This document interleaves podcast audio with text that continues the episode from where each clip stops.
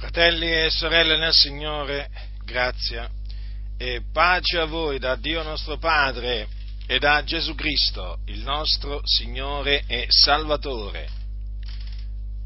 Aprite la Bibbia al capitolo 15 della prima epistola di Paolo ai Santi di Corinto. Capitolo 15, leggerò i primi undici versetti. Così dice l'Apostolo Paolo ai santi di Corinto. Fratelli, io vi rammento l'Evangelo che vi ho annunziato, che voi ancora avete ricevuto, nel quale ancora state saldi e mediante il quale siete salvati, seppur lo ritenete quale ve l'ho annunziato, a meno che non abbiate creduto in vano poiché io vi ho prima di tutto trasmesso, come l'ho ricevuto anch'io, che Cristo è morto per i nostri peccati, secondo le scritture, che fu seppellito, che risuscitò il terzo giorno, secondo le scritture, che apparve a Cefa, poi ai dodici, poi apparve a più di 500 fratelli in una volta, dei quali la maggior parte rimane ancora in vita e alcuni sono morti. Poi apparve a Giacomo, poi a tutti gli apostoli e ultimo di tutti apparve anche a me, come all'aborto perché io sono il minimo degli apostoli e non sono degno d'essere chiamato apostolo perché ho perseguitato la Chiesa di Dio. Ma per la grazia di Dio io sono quello che sono e la grazia sua verso di me non è stata vana, anzi ho faticato più di loro tutti. Non già io però, ma la grazia di Dio che è con me. Sia dunque io o siano loro, così noi predichiamo e così voi avete creduto. Dunque, l'Apostolo Paolo in questa parte della sua epistola ricorda ai santi l'Evangelo, ossia la buona notizia, perché la parola Evangelo o Vangelo deriva da una parola greca che significa buona notizia, lieta notizia o buona novella. Gli ricorda l'Evangelo.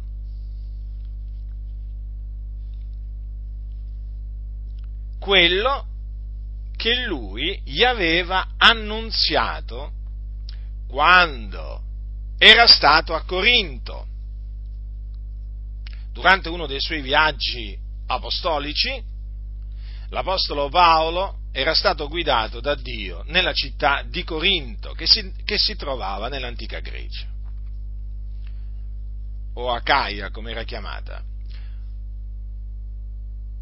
Infatti è scritto così al capitolo 18. Dopo queste cose egli partì da Atene, venne a Corinto e trovato un certo giudeo per nome Aquila, oriundo del Ponto, venuto di recente dall'Italia insieme con Priscilla, sua moglie, perché Claudio aveva comandato che tutti i giudei se ne andassero da Roma, si unì a loro e siccome era del medesimo mestiere dimorava con loro e lavoravano poiché di mestiere erano fabbricante di tende e ogni sabato discorreva nella sinagoga e persuadeva giudei e greci ma quando Sila e Timoteo furono venuti dalla Macedonia, Paolo si diè tutto quanto alla predicazione, testimoniando ai giudei che Gesù era il Cristo.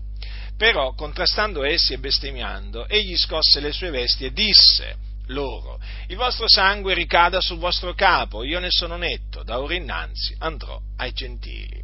E partitosi di là entrò in casa d'un tale chiamato Tizio Giusto, il quale temeva il Dio ed aveva la casa contigua alla sinagoga. E Crispo, il capo della sinagoga, credette nel Signore con tutta la sua casa e molti dei corinzi, udendo Paolo, credevano ed erano battezzati.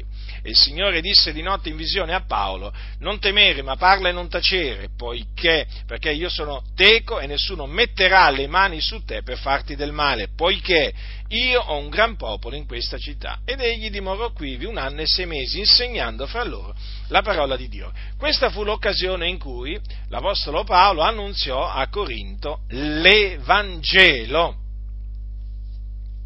che lui peraltro chiama il mio Evangelo, eh? lo chiama così l'Apostolo Paolo più di una volta nei suoi scritti. Allora, Paolo aveva annunziato a Corinto l'Evangelo, molti lo avevano ricevuto, cioè accettato, avevano creduto nell'Evangelo ed erano stati battezzati, come è giusto che sia.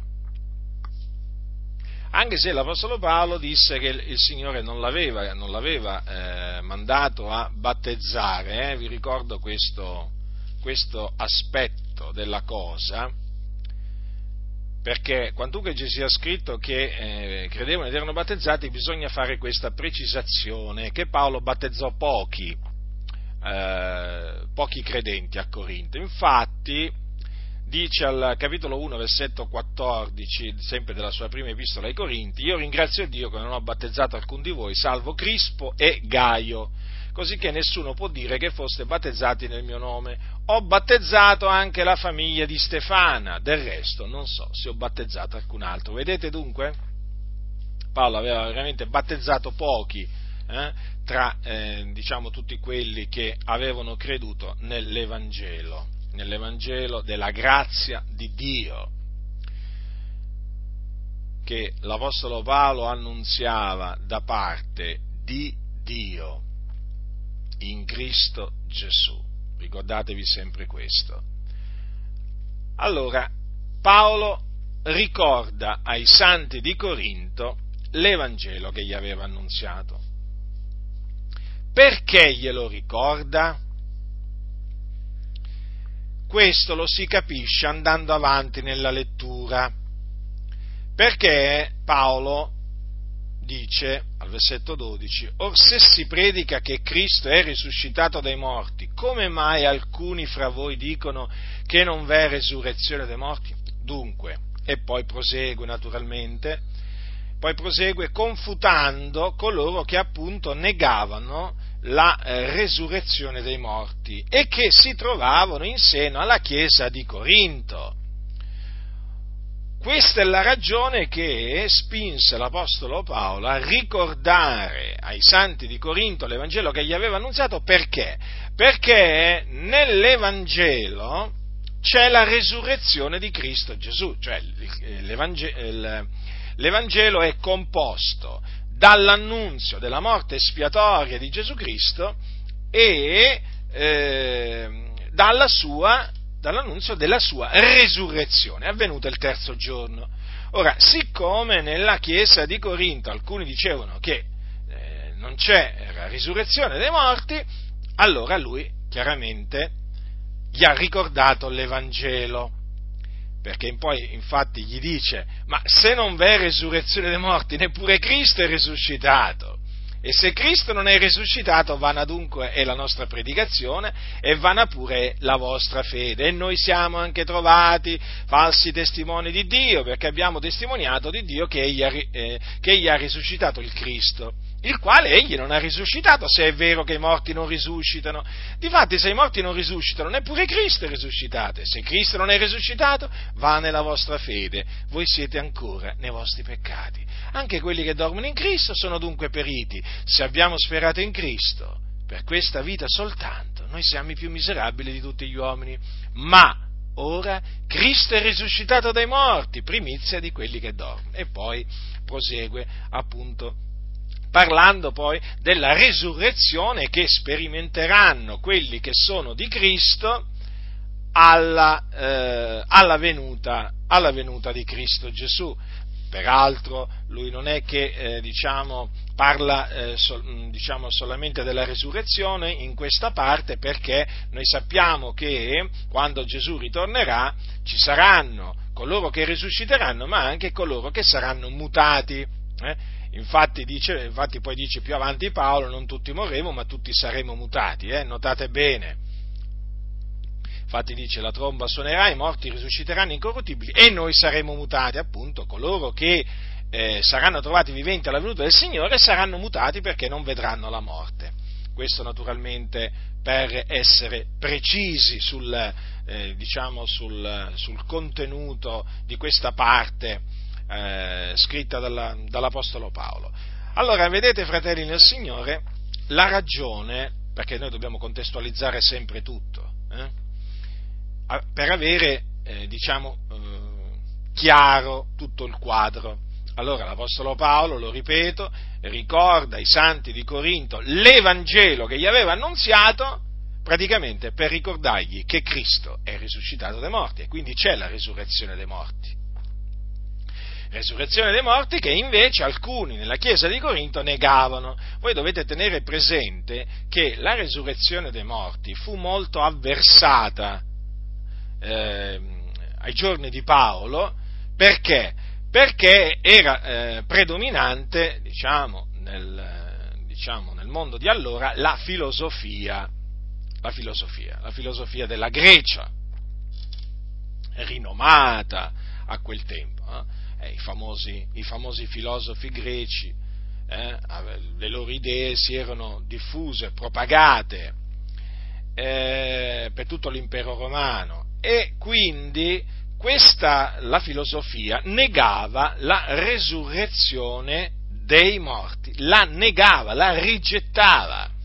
Tanto è vero, e questo ve lo ricordo, che quando l'Apostolo Paolo predicò nell'Aeropago eh, ad Atene, quando lui menzionò la resurrezione dai morti e la menzionò in relazione a eh, Cristo Gesù, l'uomo eh, infatti eh, dice quando l'Apostolo Paolo parlò praticamente del giorno del giudizio, dice Dio ha fissato un giorno nel quale giudicherà il mondo con giustizia per mezzo dell'uomo che egli ha stabilito, del che ha fatto fede a tutti, avendolo risuscitato dai morti. Ecco, quando menzionò la resurrezione dei morti, cosa c'è scritto? Quando dirono mentovare la resurrezione dei morti, alcuni se ne facevano beffe ed altri dicevano su questo noi ti sentiremo un'altra volta. E lì, eh, nell'Aeropago, erano abituati a sentire discorsi filosofici che si basavano sulla filosofia greca e quindi quando eh, fu una novità, eh, una novità per coloro che erano radunati là, sentire parlare, e c'erano sicuramente anche dei filosofi, infatti Paolo conferì con alcuni filosofi epicurei e stoici eh, ad, ad, Atene, eh, quando sentirono, gli sentirono menzionare la resurrezione dei morti, vedete, alcuni se ne facevano beffe, perché è proprio così, nel, diciamo, nel mondo greco si facevano beffe della resurrezione dei morti, quindi figuratevi, eh, era considerata una sorta di favoletta, una cosa incredibile, una cosa che non si poteva credere, una cosa inconcepibile.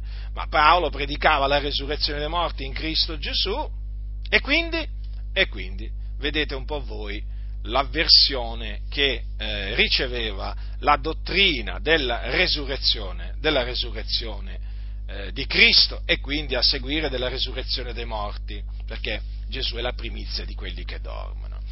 E nella chiesa di Corinto alcuni eh, negavano la resurrezione dei morti e quindi negavano che Cristo era risuscitato dai morti, cosa molto grave naturalmente, perché se Cristo non è risuscitato dai morti noi siamo ancora nei nostri peccati, vana è la nostra fede, vana è la nostra predicazione, ma Cristo è risuscitato dai morti, quindi noi non siamo più nei nostri peccati, non è vana la nostra fede e non è vana la nostra predicazione, perché noi crediamo nella verità. La resurrezione di Cristo è verità, è un evento realmente accaduto. I discepoli dissero il Signore è veramente risuscitato e noi lo crediamo fermamente. Allora, voi direte, vabbè, ma questo riguardava quel tempo, non ci venire a dire adesso che nelle chiese eh, c'è, pure qualcuno che nega la resurrezione dei morti. Sì, sì, sì. Nelle chiese evangeliche ci sono taluni eh, travestiti da cristiani, perché cristiani non sono, che negano la resurrezione corporale del nostro Signore Gesù Cristo, il Figlio di Dio. Sono gli gnostici. Sì, sì, sono in mezzo alle chiese, sono gnostici travestiti da cristiani, i quali però negano che Gesù è il Cristo e negano anche che Lui è morto per i nostri peccati e negano anche che Lui è realmente risuscitato dai morti. Sì, ci sono, esistono. Siatene certi di questo, fratelli del Signore, perché mi sono accertato di quello che vi sto dicendo. E perché questo? Loro praticamente hanno fatto, diciamo, spazio all'antica eresia, dello, diciamo, gnostica, o comunque alle antiche eresie gnostiche, perché ce ne sono di più di eresie gnostiche, praticamente sono eresie che spuntarono fuori a cominciare dal primo secolo d.C. e poi si diffusero, eh, diciamo, sempre di più nei primi secoli d.C. Eh, queste eresie gnostiche tuttora esistono e siccome che lo gnosticismo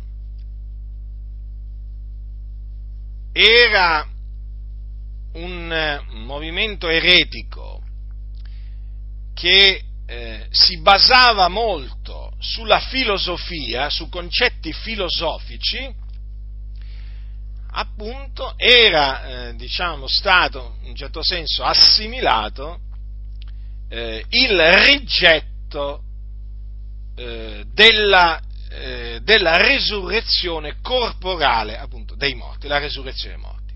Capite dunque? Cioè, nella Chiesa antica ci furono molti che, avendo fatto spazio alla filosofia greca, si dettero veramente alle proprie profane ciance, proprio si inventarono delle cose assurde, diaboliche, sul conto di Gesù Cristo. E una di queste diavolerie, una di queste menzogne era che la resurrezione di Cristo in effetti non era avvenuta. Quindi la negavano. Ora, l'ognosticismo non è sparito dopo i primi secoli dopo Cristo, ha continuato a sussistere e tuttora sussiste. Hm? Anzi, in questi ultimi decenni si è fortificato e si è diffuso ancora di più nel mondo e anche nella Chiesa.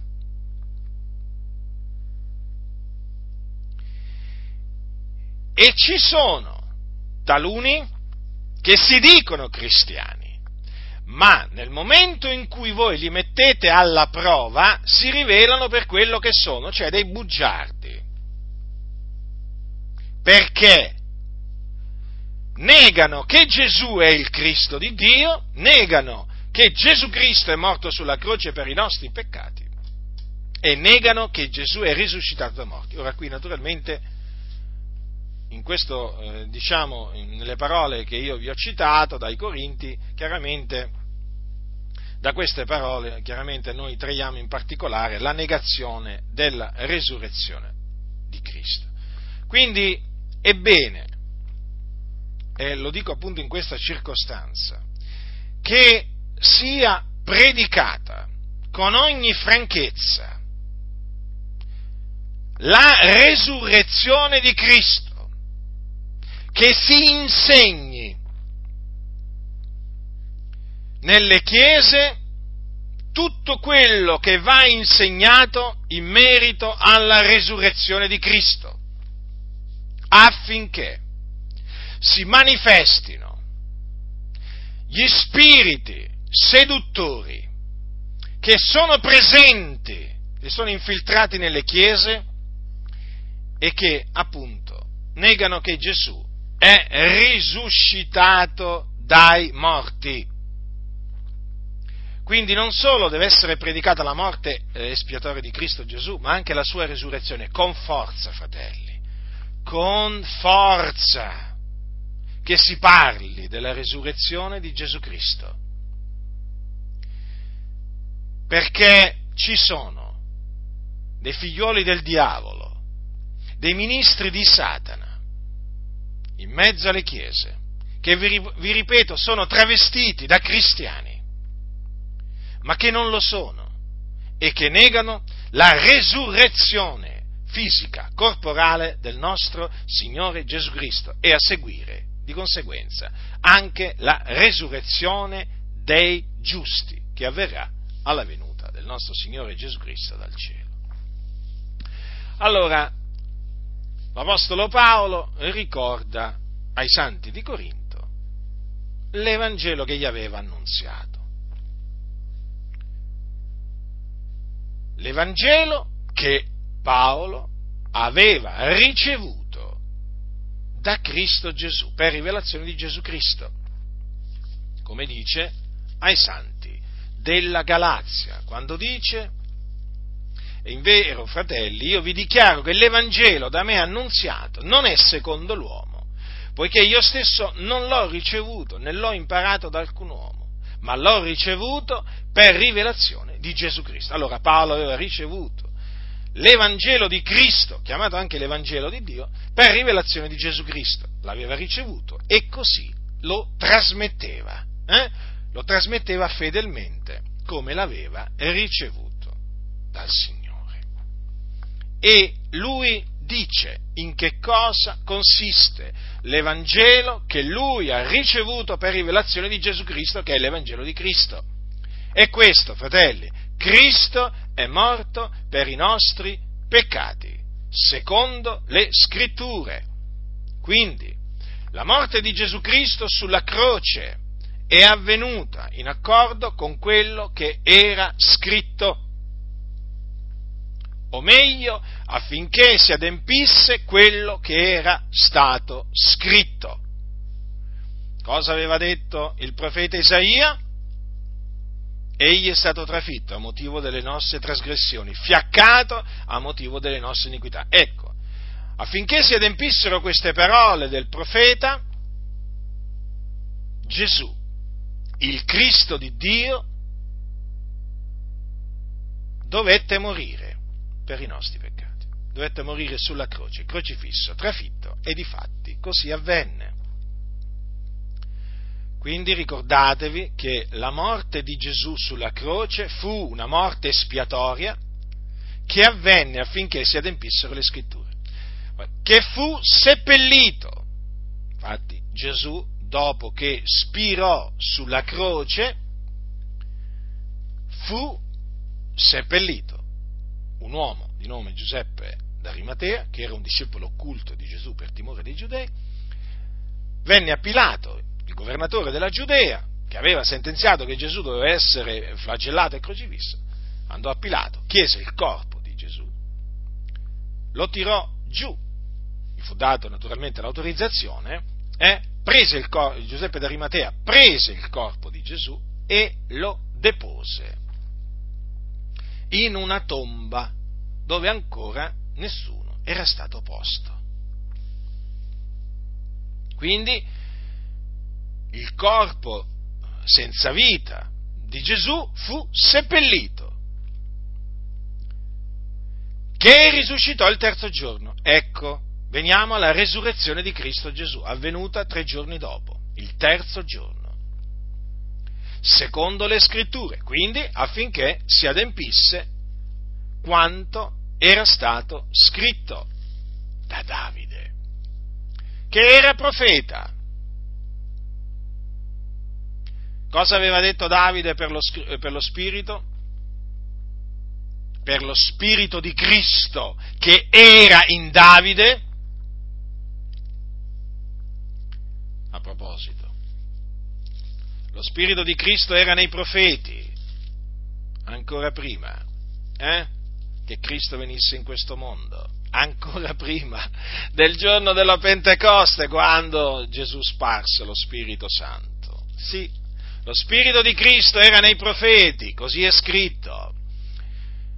Lo dice l'Apostolo Pietro, questa salvezza è stata l'oggetto delle ricerche e delle investigazioni dei profeti che profetizzarono della grazia a voi destinata. Essi indagavano qual fosse il tempo e quali le circostanze a cui lo Spirito di Cristo che era in loro accennava quando anticipatamente testimoniava delle sofferenze di Cristo e delle glorie che dovevano seguire e fu loro rivelato che non per se stessi, ma per voi ministravano quelle cose che ora vi sono state annunziate da coloro che vi hanno evangelizzato per mezzo dello Spirito Santo mandato dal cielo, nelle quali cose gli angeli desiderano riguardare bene addentro. Notate bene. C'è scritto chiaramente che lo Spirito di Cristo era nei profeti e lo Spirito accennava, vedete? testimoniava delle sofferenze di Cristo e delle glorie che dovevano seguire. Allora, qui eh, Davide in uno dei salmi di, di, disse eh, per lo Spirito di Cristo, tu non lascerai l'anima mia nell'Ades e non permetterai che il tuo santo vegga la corruzione. Vedete dunque? Paolo, eh, Davide, eh, preannunziò la resurrezione di Cristo, dicendo che non sarebbe stato lasciato nell'Ades e che la sua carne non avrebbe veduto la corruzione. E di fatti così è avvenuto, fratelli, perché Gesù riprese il suo corpo il terzo giorno. Il suo corpo non vide la corruzione, il Dio Padre lo risuscitò dai morti mediante la sua potenza e Gesù apparve ai suoi discepoli, con quello stesso corpo che era stato trafitto sulla croce. Trafitto per noi, fratelli, per i nostri peccati, non lo dimenticate mai. Infatti è così è scritto in merito a, diciamo, a quando Gesù apparve loro, dice, comparve in mezzo a loro e disse pace a voi, leggo dall'Evangelo scritto da Luca, il medico diletto. Ma essi smarriti e impauriti pensavano di vedere uno spirito ed egli disse loro perché siete turbati e perché vi sorgono in cuore tali pensieri? Guardate le mie mani e i miei piedi perché sono ben io, palpatemi e guardate perché uno spirito non ha carne e ossa come vedete che ho io. E detto questo, mostrò loro le mani e i piedi. Vedete dunque, Gesù mostrò loro le mani e i piedi che erano stati appunto trafitti. Eh? Come anche il suo costato, in questo caso c'è scritto mostrò loro le mani e i piedi. Eh? e che si trattava dello stesso corpo, è evidente dal fatto che appunto Gesù gli ha mostrato le mani e i piedi trafitti e poi era un corpo fisico, naturalmente trasformato, eh, trasformato dalla potenza di Dio, era un corpo immortale, era un corpo glorioso, era un corpo incorruttibile. E Gesù gli disse, uno spirito non ha carne e ossa come vedete che io, quindi Gesù aveva carne e ossa. Vedete dunque? la sua resurrezione fu una resurrezione corporale, fisica. E avvenne la, la sua resurrezione affinché si adempisse ciò che era stato scritto. E avvenne a cagione della nostra giustificazione, fratelli. Questo è quanto è scritto in merito alla resurrezione di Cristo Gesù, il figlio di Dio, Dio benedetto in eterno. Dunque, risuscitò il terzo giorno, secondo le scritture, che apparve a Cefa, poi ai dodici, poi apparve a più di 500 fratelli in una volta, dei quali la maggior parte rimane ancora in vita e alcuni sono morti. Poi apparve a Giacomo, poi a tutti gli apostoli e ultimo di tutti apparve anche a me. Quindi vedete, la resurrezione di Cristo Gesù fu seguita da delle apparizioni. Gesù apparve a molti, addirittura persino a più di 500 fratelli in una volta, pensate, eh? che apparizione, meraviglioso. Questo dettaglio che appunto troviamo qua. Allora, poi sappiamo che apparve anche a Saulo, a Saulo da Tarso, mentre stava andando a Damasco a perseguitare i santi. Gesù gli apparve in visione, eh? eh leggiamo negli Atti degli Apostoli appunto il, questa gloriosa visione che, eh, che Saulo ricevette no? mentre andava sulla via di Damasco. Saulo, Saulo, perché mi perseguiti? Ecco Gesù gli disse queste parole quando gli apparve. Chi sei, Signore? Così rispose Saulo. E il Signore, io sono Gesù che tu perseguiti. Ma levati, entra nella città e ti sarà detto ciò che devi fare. Ecco, vedete? Il persecutore Saulo da Tarso fu convertito dal Signore in quella circostanza e da persecutore diventò perseguitato. Oggi invece molti da perseguitati sono diventati persecutori. Sì, esistono anche queste situazioni, eh, fratelli nel Signore. Paolo era un persecutore e diventò perseguitato a cagione, a cagione di Cristo. Molti che sono stati, alcuni che sono stati perseguitati a cagione di Cristo, poi si sono messi a perseguitare. Chi si sono messi a perseguitare? Si sono messi a perseguitare i santi, perché si sono sviati. Avete capito? Succedono anche queste cose, eh? Succedono anche queste cose. Allora,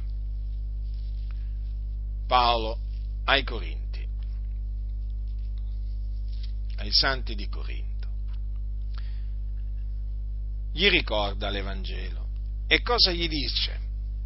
Ancora prima eh, di, eh, di dire in che cosa consiste il messaggio dell'Evangelo che gli ha annunziato, gli dice che voi ancora avete ricevuto, nel quale ancora state saldi. Quindi i santi di Corinto ancora erano saldi nell'Evangelo di Cristo, mediante il quale siete salvati. Ecco, fratelli, mediante il quale siete salvati, siete presente. Quindi, cosa significa questo? Che coloro che credono nel Vangelo di Cristo Gesù sono salvati. Io sono salvato tu, se hai creduto, sei salvato, come lo sono io. Né più né meno. Però, badate bene, dice Paolo, mediante il quale siete salvati, seppur lo ritenete quale ve l'ho annunziato, eh? a meno che non abbiate creduto in vano. Certo, perché se uno riceve l'Evangelo di Cristo, poi lo sostituisce con, nel tempo con un altro Evangelo, beh, è chiaro che avendo accettato un altro Evangelo, essendosi sviato dalla fede, chiaramente di lui sarà detto che ha creduto in vano, ovvio questo. Allora, mediante il quale siete salvati. L'Evangelo, fratelli nel Signore, l'Evangelo di Cristo è potenza di Dio per la salvezza di ognuno che crede. Sì, perché voglio spiegarvi per, in virtù di che cosa l'Apostolo dice mediante il quale siete salvati. Perché dice queste parole? Perché l'Evangelo che annunziava Paolo e che è lo stesso Evangelo che annunziamo noi è potenza di Dio per la salvezza di ognuno che crede del giudeo prima e poi del greco, poiché in esso la giustizia di Dio è rivelata da fede a fede, secondo che è scritto, ma il giusto vivrà per fede. Queste sono parole dell'Apostolo Paolo, tratte dal primo capitolo all'epistola, mm, all'epistola ai Romani. Allora, è proprio in virtù di questo, fratelli, che noi siamo salvati mediante l'Evangelo di Cristo, perché l'Evangelo di Cristo è potenza di Dio per la salvezza di ognuno che crede. Cioè, l'Evangelo di, l'Evangelo di, di Cristo o di Dio, ripeto, salva coloro che credono in esso. È potenza di Dio. Quindi l'Evangelo salva coloro che credono. L'Evangelo non può salvare coloro che non credono. Allora, noi avendo creduto nell'Evangelo, noi credendo nell'Evangelo, siamo salvati. Ora, in questo momento, mentre io vi parlo, noi che crediamo nell'Evangelo di Cristo siamo salvati. Questa è sicurezza in Cristo, non è presunzione. Questa è la certezza che hanno tutti coloro che credono nell'Evangelo di Cristo. Perché potenza di Dio per la salvezza di ognuno che crede? Perché nell'Evangelo è rivelata la giustizia di Dio. Quale giustizia di Dio? La giustizia di Dio basata sulla fede. Giustizia di Dio, badate bene, attestata dalla legge e, ai, e dai profeti. Eh? Allora, Paolo sta parlando della giustizia di Dio mediante la fede in Gesù Cristo per tutti i credenti, cioè per tutti quelli che credono poiché non v'è distinzione, e leggo ancora dall'Epistola ai Romani, difatti tutti hanno peccato e sono privi della gloria di Dio e sono giustificati gratuitamente per la sua grazia, mediante la redenzione che è in Cristo Gesù, il quale Dio ha prestabilito come propiziazione mediante la fede nel sangue d'esso, per dimostrare la sua giustizia, avendo egli usato tolleranza verso i peccati commessi in passato, al tempo della sua divina pazienza, per dimostrare, dico, la sua giustizia nel tempo presente, onde egli sia giusto e giustificante colui che ha la fede in Gesù. Quindi, quando uno crede nel Signore Gesù Cristo, cioè crede che Gesù è il Cristo di Dio, che è morto sulla croce per i nostri peccati, fu seppellito e il terzo giorno risuscitò dai morti,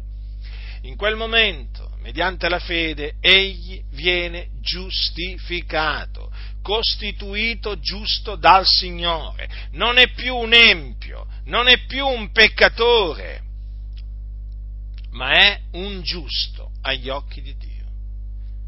In virtù, appunto, della fede in Gesù Cristo.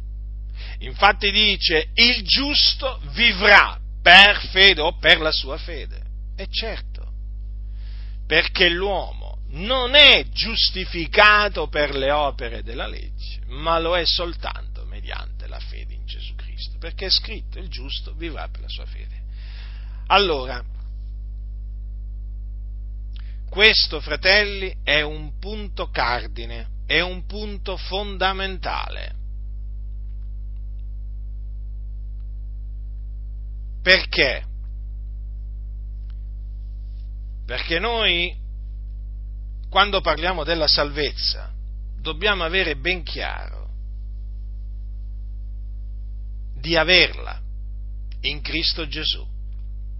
Perché? Perché abbiamo il figliuolo di Dio, che è il Salvatore del mondo. Cristo Gesù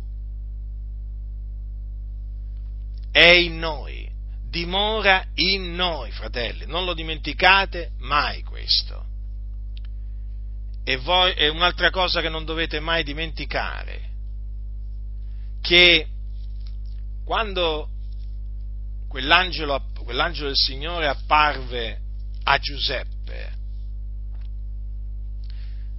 quando, ricordate, Giuseppe sta, voleva lasciare occultamente Maria perché aveva eh, naturalmente scoperto no, che era incinta, ma lui non sapeva in quel momento che Maria era rimasta incinta per virtù dello Spirito Santo. Ora, quando quell'angelo gli apparve a eh, Giuseppe in sogno, gli disse Giuseppe, figliol di Davide, non temere di prendere te con Maria tua moglie, perché ciò che in lei è generato dallo Spirito Santo. Ciò che in lei è generato è dallo Spirito Santo. Ed ella partorirà un figliolo e tu gli porrai nome Gesù, perché è lui che salverà il suo popolo dai loro peccati.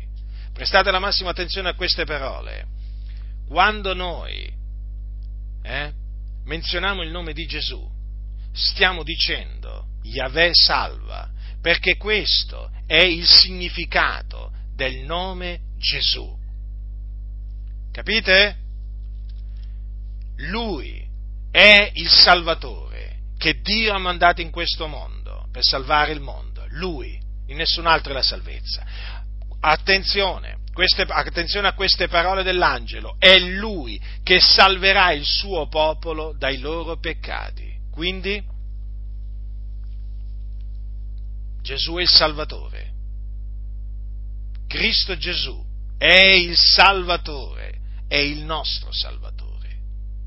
Yahweh salva, ci ha salvati mediante l'Evangelo. Non lo dimentichiamo mai, fratello, perché alcuni veramente dimenticano le cose proprio quelle più basilari. Peraltro il rischio di dimenticarsi delle cose fondamentali e lo corriamo tutti. Allora, fratelli, badate bene, perché noi siamo salvati, perché abbiamo il figliuolo di Dio, che è Yahweh salva. Lui ci ha salvati, fratelli, ci ha salvati dai nostri peccati noi siamo salvati. Per la grazia di Dio, naturalmente. Non abbiamo, non abbiamo nulla di che vantarci nel cospetto di Dio. Noi ci gloriamo nel Signore per questa così grande salvezza che ci è stata donata. Appunto, ci è stata donata, ce l'abbiamo. Ce l'abbiamo, fratelli nel Signore. e dobbiamo conservarla. Non ce la dobbiamo fare sfuggire. Quindi vedete quanto sono importanti queste parole, mediante il quale siete salvati. Già, perché noi di quando noi diciamo Gesù Cristo ci ha salvati dai nostri peccati, diciamo la verità. Ma dobbiamo ricordarci che noi siamo stati salvati mediante l'Evangelo mediante un messaggio, una parola che è chiamata la parola della croce. Ecco perché l'Evangelo è chiamato l'Evangelo della nostra salvazione. Capite, fratelli? Tutto ruota attorno all'Evangelo. Paolo era stato chiamato a predicare l'Evangelo, era stato mandato a predicare l'Evangelo. Paolo soffriva per l'Evangelo, Paolo difendeva l'Evangelo, Paolo si conduceva in maniera degna dell'Evangelo. C'è sempre l'Evangelo, l'Evangelo della gloria del beato Dio. Io guardate, quando io considero non solo che Dio mi ha dato di credere nell'Evangelo, perché non, non, è dato a tutti, ma anche che il Signore mi ha chiamato a predicare l'Evangelo. Quante volte dico al Signore, Signore ti ringrazio, ti ringrazio veramente per avermi appartato per l'Evangelo, per avermi veramente chiamato a predicare questo glorioso messaggio l'Evangelo della gloria del beato Dio. Lo considero questo veramente un, un privilegio, un, un qualche cosa di inestimabile valore, veramente. Quando considero quello che ero prima di conoscere il Signore, veramente, adesso quando considero che annunzio l'Evangelo, della gloria del beato Dio, l'Evangelo della grazia di Dio, l'Evangelo che è potenza di Dio per la salvezza di ognuno che crede, l'Evangelo mediante il quale nel mondo sono state salvate tante anime fino adesso. Dico, ma veramente, Signore, ma quanto buono sei tu?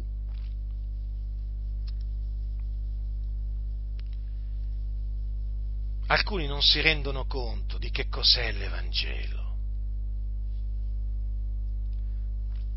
Sapete, l'Evangelo viene predicato sempre di meno. Che tristezza, che tristezza. Molti parlano di evangelizzazione e non evangelizzano perché non predicano l'Evangelo. Ma veramente? Sì, è così. Ma dicono che Gesù ama i peccatori, ma non è quello l'Evangelo. Ma dicono che Dio è amore, ma non è quello l'Evangelo.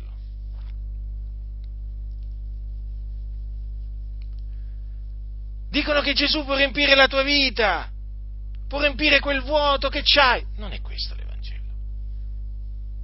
Il messaggio dell'Evangelo è Cristo, è Lui crocifisso, è Cristo risorto.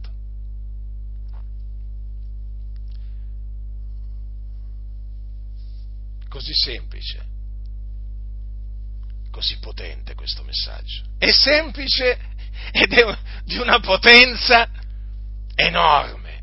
Ma ci rendiamo conto?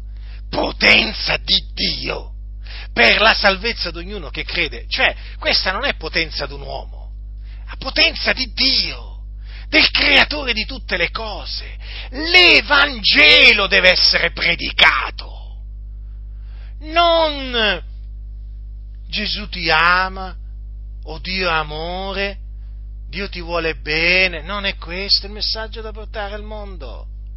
Gesù disse andate per tutto il mondo, predicate l'Evangelo ad ogni creatura. Avete capito qual è l'Evangelo allora? È l'Evangelo che annunziava l'Apostolo Paolo, sia dunque io siano loro. Chi sono questi loro? Sono gli Apostoli gli apostoli del Signore Gesù Cristo, quelli a cui Gesù aveva detto andate per tutto il mondo e predicate l'Evangelo ad ogni creatura. Quindi predicavano lo stesso Evangelo di Paolo? Sì, predicavano lo stesso Evangelo, mica, mica predicavano due Evangeli diversi.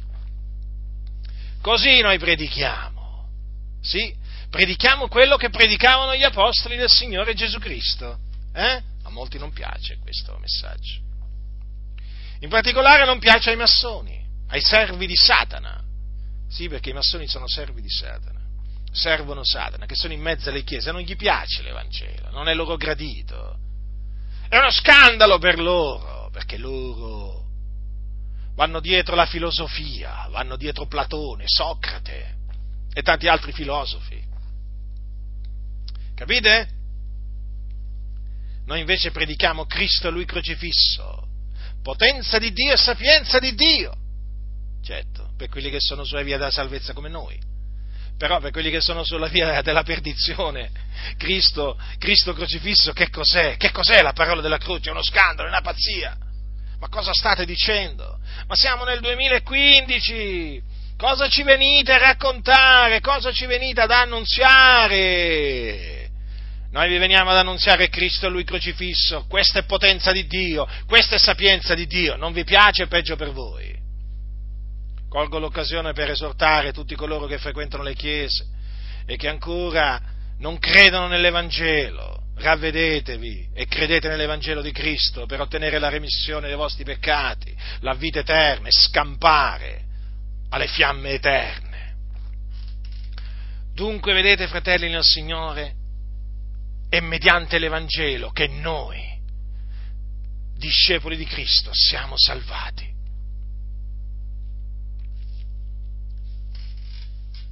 Vi stavo dicendo che oggi l'Evangelo è poco predicato. Beh, l'avete notato sicuramente. Perché? Perché oggi molti pensano che si possono guadagnare i peccatori in un'altra maniera, dicendogli Gesù ti ama, vieni a Gesù così come sei, cioè praticamente pensano che il messaggio da trasmettere ai peccatori non può essere più quello antico. Bisogna cambiarlo. Parola d'ordine, cambiare. Naturalmente, poi si vedono i frutti, si vedono le conseguenze di questo cambiamento. Io dico, ma come ci si può aspettare per peccatori salvati? se non si predica ai peccatori l'Evangelo mediante il quale si viene salvati.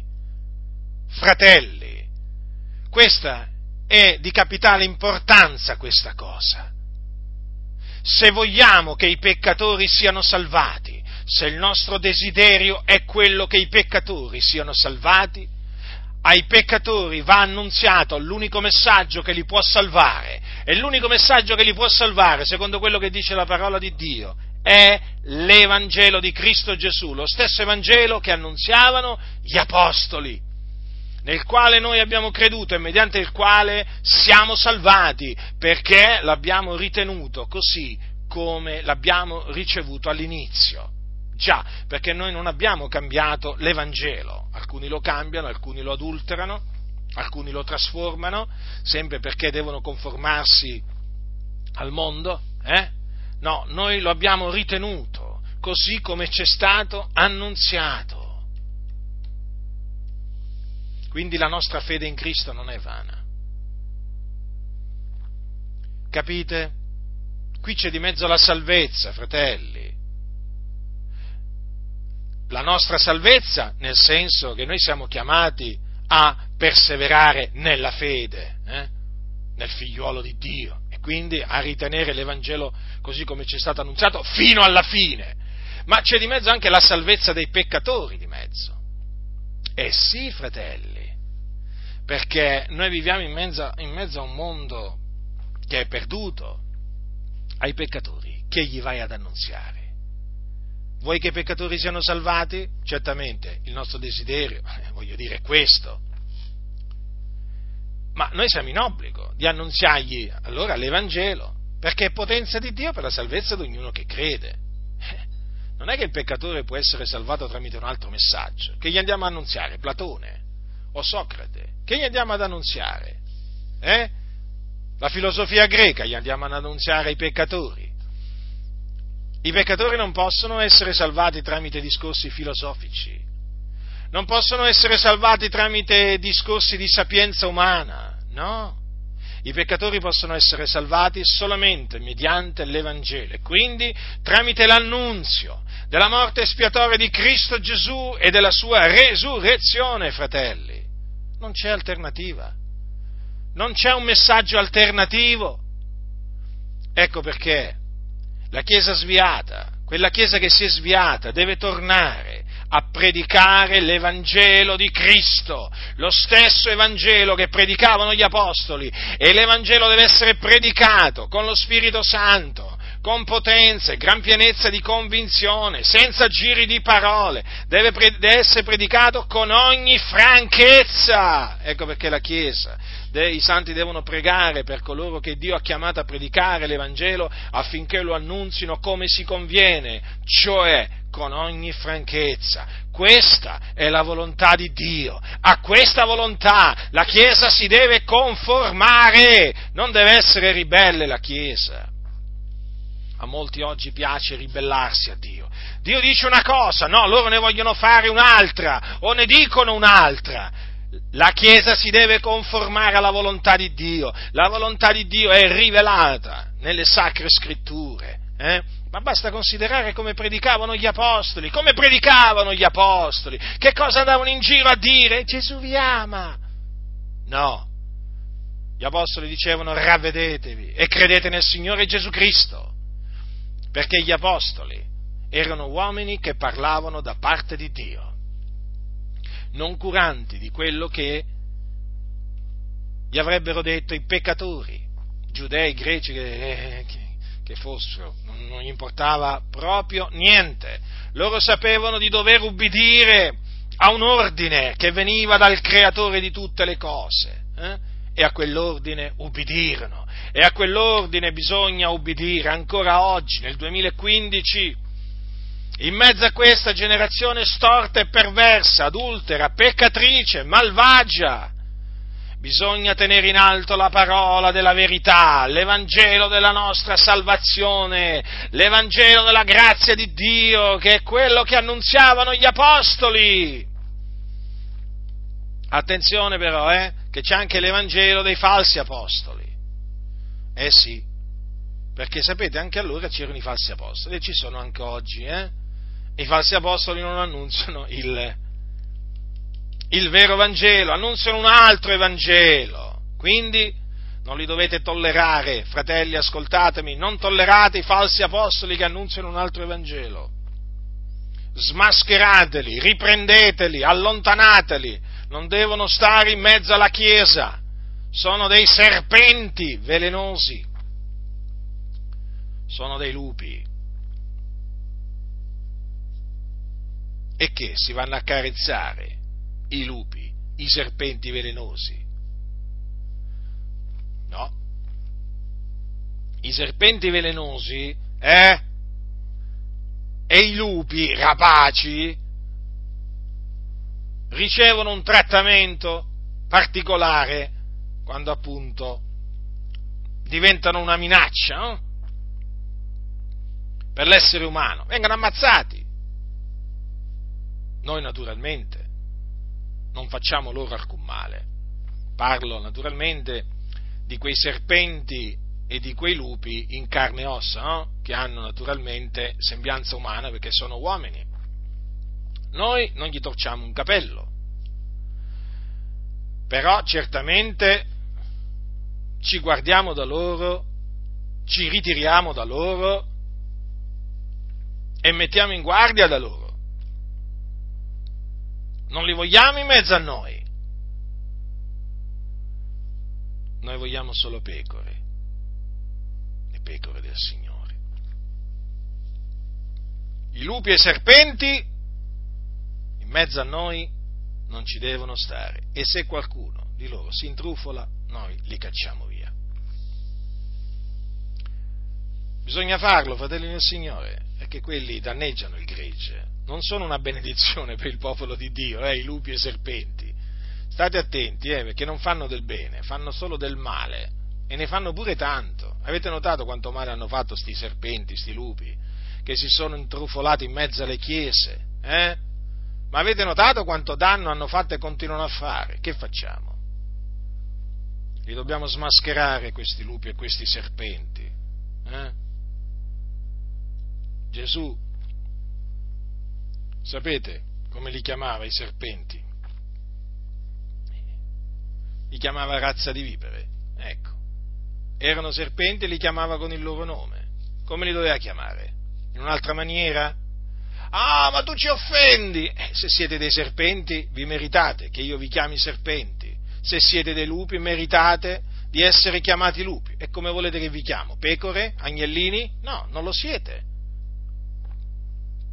È come se incontro una capra e mi dicesse perché mi chiami capra? Tu mi devi chiamare pecora. No, io ti chiamo capra perché sei una capra. Eh. Vi parlo in questa maniera giusto per farvi capire veramente qui che cosa sta succedendo. Serpenti, razza di vipere, come scamperete al giudizio della genna? Ecco Gesù come si rivolgeva alle vipere. Eh? Quindi attenzione a coloro che annunziano un altro Evangelo. Guardate che c'erano già ai tempi degli Apostoli quelli che annunziavano un altro Evangelo. Guardate cosa dice l'Apostolo Paolo ai Santi di Corinto, al capitolo 11 di Secondo Corinzio, al versetto 4. Infatti, se uno viene a predicarvi un altro Gesù diverso da quello che, di quello che abbiamo predicato noi, o se si tratta di ricevere uno spirito diverso da quello che avete ricevuto, un Vangelo diverso da quello che avete accettato, voi ben lo sopportate. Avete notato? C'erano quelli che annunziavano un altro Gesù, un Vangelo diverso da quello che i santi avevano accettato.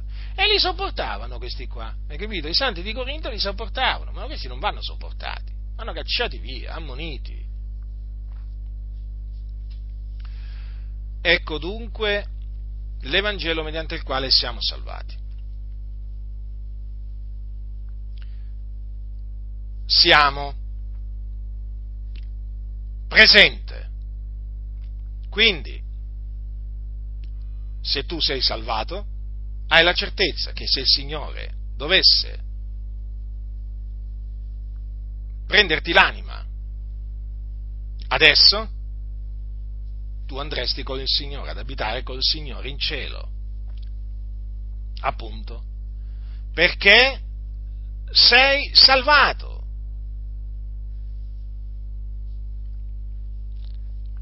Ma noi naturalmente non sappiamo quando verrà, quando sarà il giorno della nostra dipartenza.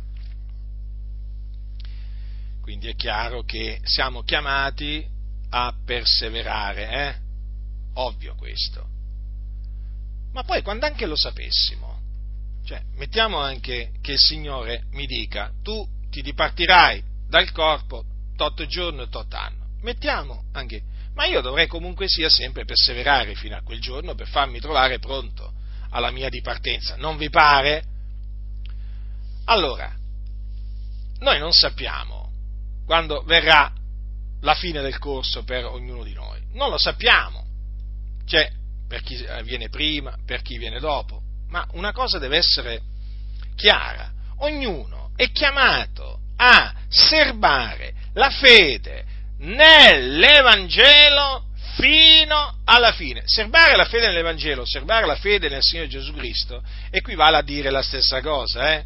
perché l'Evangelo di Cristo e l'Evangelo di Cristo consiste appunto nell'annunzio che Cristo Gesù è morto sulla croce per i nostri peccati, fu seppellito il terzo giorno è risuscitato dai morti.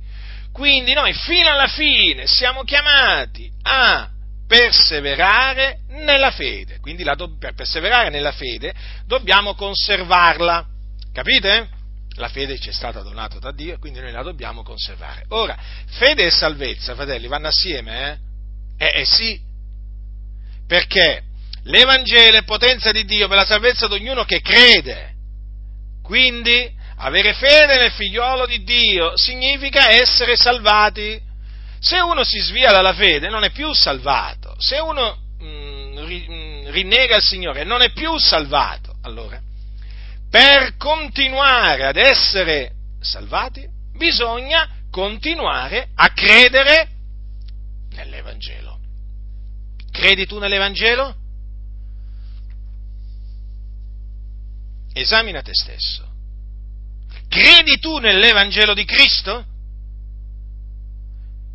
Sei nella fede?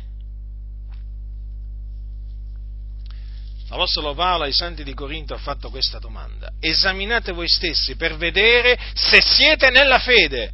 Provate voi stessi. Ecco perché ho fatto questa domanda. Quindi sei nella fede? Ti devi fare questa domanda. Sono io nella fede?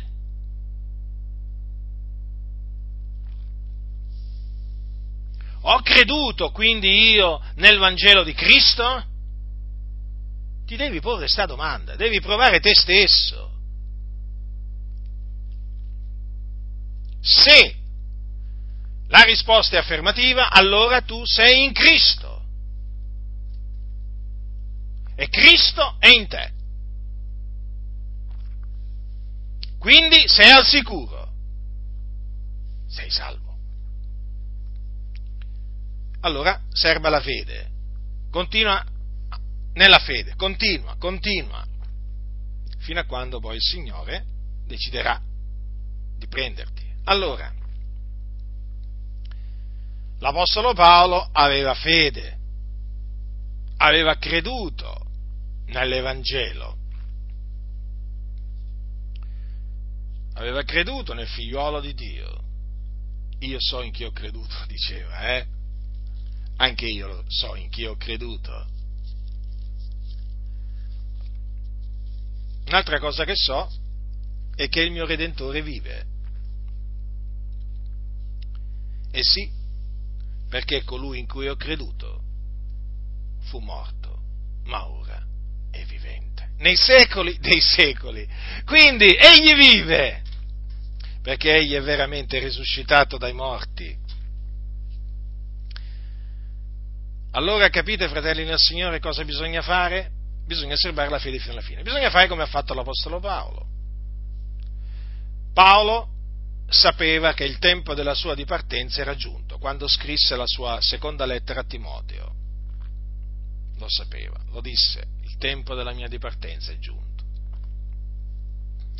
E disse queste parole, io ho combattuto il buon combattimento, ho finito la corsa, ho serbata la fede, del rimanente mi è riservata la corona di giustizia che il Signore, il giusto giudice, mi assegnerà in quel giorno, e non solo a me, ma anche a tutti quelli che avranno amato la sua apparizione. Vedete dunque, l'Apostolo Paolo era consapevole che la sua corsa era finita, ma lui aveva serbato la fede. E quindi?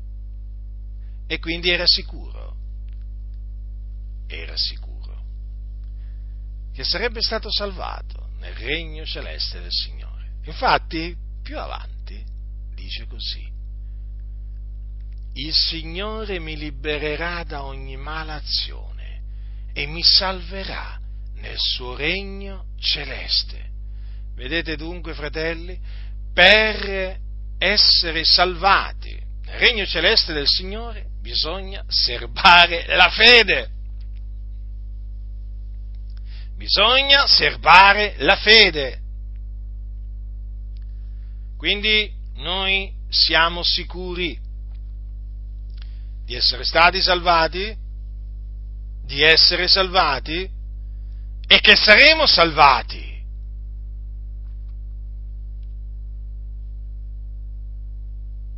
Saremo salvati a condizione che riteniamo la fede nel figliuolo di Dio fino alla fine.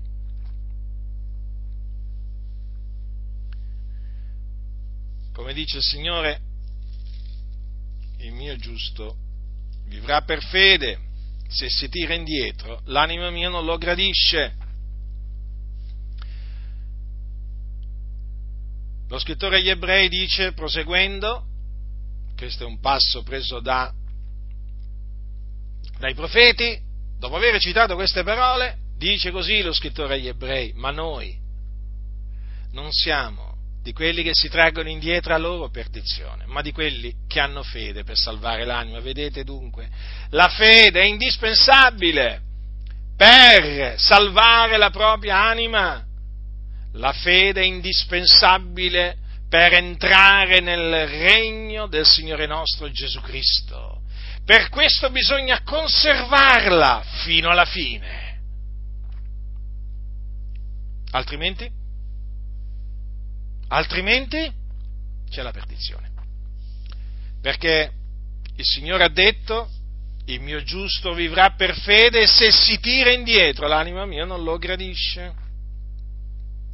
Ora, tradotto nella pratica, significa eh, che se il giusto smette di credere nel figliuolo di Dio, non è più un giusto perché non può più vivere per fede. E allora non è più gradito agli occhi di Dio. Non è più gradito agli occhi di Dio e è destinato ad andare in perdizione. Perché quelli che si traggono indietro lo fanno a loro perdizione. Quindi i giusti che si traggono indietro, o meglio, i credenti che si traggono indietro, non entreranno nel regno celeste del Signore, non saranno salvati nel regno celeste del nostro Signore Gesù Cristo, perché se ne andranno in perdizione, appunto perché si sono tirati indietro. Hanno creduto per un tempo, poi si sono tirati indietro. Il Signore non li ha più graditi. Perché senza fede è impossibile piacergli. Cioè, come fa il giusto se non ha più la fede nel figliolo di Dio ad essere gradito agli occhi di Dio? Non può. Ecco perché è scritto, fratelli, noi non siamo di quelli che si traggono indietro la loro perdizione, capite? Eh, ci sono, ci sono quelli che dopo aver creduto hanno smesso di credere. Avevano creduto anche loro nell'Evangelo di Cristo, anche loro erano stati salvati per la grazia di Dio. Poi è arrivato il giorno che hanno smesso di credere, si sono tirati indietro a loro perdizione. E quando sono morti? Sono andati in perdizione. Sono andati nel fuoco dell'Ades, dove sono tuttora. Quindi, vedete che per entrare nel regno celeste del Signore, per essere salvati nel regno celeste del nostro Signore Gesù Cristo, bisogna osservare la fede fino alla fine. D'altronde che cosa dice lo scrittore agli ebrei? In un altro punto dice, Resta dunque un riposo di sabato per il popolo di Dio, poiché chi entra nel riposo di lui si riposa anch'egli dalle opere proprie, come Dio si riposò dalle sue. Studiamoci dunque ad entrare in quel riposo, onde nessuno cada seguendo lo stesso esempio di disubbidienza. Qual è questo esempio di disubbidienza che cita lo scrittore agli ebrei? È quello degli, ebrei, diciamo, degli israeliti che erano usciti dall'Egitto i quali non poterono entrare nella terra promessa che Dio aveva promesso ai loro padri a motivo dell'incredulità. Vedete? Dunque lo scrittore dice, badate bene a non imitare il loro esempio di incredulità, altrimenti non entrerete nel riposo di Dio. Detto in altre parole, non sarete, altrimenti non sarete salvati nel regno celeste del nostro Signore. Perché? Il riposo di Dio così è anche chiamato. No?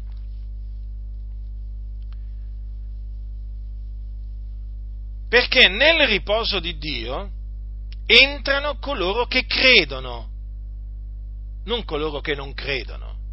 Quindi, se un credente smette di credere, non può entrare, non potrà entrare nel riposo di Dio, non potrà entrare nel regno di Dio, non potrà essere salvato nel regno di Dio. Capite? E questi sono ammonimenti importanti ammonimenti importanti per tutti, per tutti noi. Così chi pensa di stare ritto, guardi di non cadere. Eh? Quindi sicuri di essere salvati. Siamo in Cristo, Cristo in noi. Siamo giustificati per la fede in Cristo Gesù per la fede nell'Evangelo. Sicuri che saremo salvati, saremo salvati da Dio nel suo regno celeste, a condizione che serviamo la fede fino, fino a quel giorno, come ha fatto l'Apostolo Paolo. Eh? Certamente fino a quel giorno dovremo anche dire un'altra cosa, che è scritta, diciamo, praticamente è la stessa cosa che, eh, cioè il senso è lo stesso di quello che, che c'è scritto nei profeti, se si tira indietro l'anima mia non lo gradisce. Però Paolo lo ha messo eh, in, in un'altra maniera e queste parole Paolo le ha scritte nella sua seconda, nella sua seconda epistola a Timoteo, quella proprio dove ha detto, eh, il Signore mi libererà da ogni malazione e mi salverà nel suo regno celeste. Quali sono queste parole? Che lui ha scritto e che noi dobbiamo appunto dire sempre. Se lo rinnegheremo, anche egli ci rinnegherà. Vedete dunque? Quindi, se il giusto si tira indietro, l'anima mia non lo gradisce. Vedete? Quindi, se il giusto rinnega il Signore, il Signore rinnegherà lui. Se lo rinnegheremo, anche egli ci rinnegherà. È chiaro quello che dice la parola del Signore. Quindi, diciamo l'uno e diciamo anche l'altro. Eh? Diciamo quella cosa e diciamo anche quest'altra. Però, tutto parte dal presupposto che noi siamo salvati.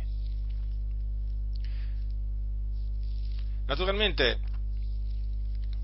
in mezzo, in mezzo alle, alle, prove, in mezzo, in mezzo alle varie tribolazioni, in mezzo alle varie afflizioni che ciascuno di noi poi passa sulla terra, sapere di essere salvati, fratelli del Signore, è una cosa meravigliosa, sapere di essere nelle mani, nella mano del, del Signore Gesù e nella mano dell'Iddio e Padre suo. È una cosa meravigliosa. Sapere veramente che nessuno può rapirci, né dalla mano di Cristo, nemmeno dalla, dalla mano del Padre suo. Non è una cosa meravigliosa? È una cosa meravigliosa. E come? Pensate. Stiamo parlando della salvezza, fratelli, della salvezza. Cioè, Dio ha mandato il suo figliolo unigenito nel mondo per portare questa salvezza. Ma vi rendete conto quanto è importante? Cioè, qui c'è di mezzo la salvezza eterna di una persona. Cioè, c'è l'eternità di mezzo, eh? Chi è salvato e serba la fede fino alla fine, cioè per l'eternità sarà col Signore. Chi invece non è salvato per l'eternità sarà nel tormento. Capite? Ecco di che cosa stiamo parlando. Stiamo parlando di una grande salvezza, non di una cosa così così. Stiamo parlando veramente della salvezza che ci ha portato il Figlio di Dio e che è costato, che gli sono costate, la salvezza gli è costata eh, la vita a Gesù. Gesù ha sofferto, lui il giusto ha sofferto per noi ingiusti, per condurci a Dio, ha sparso il suo sangue, il suo sangue prezioso per noi, per la remissione dei nostri peccati, eh? affinché noi fossimo giustificati per il suo sangue, fratelli, fratelli nel Signore, stiamo parlando di una grande salvezza che è costato un grande prezzo.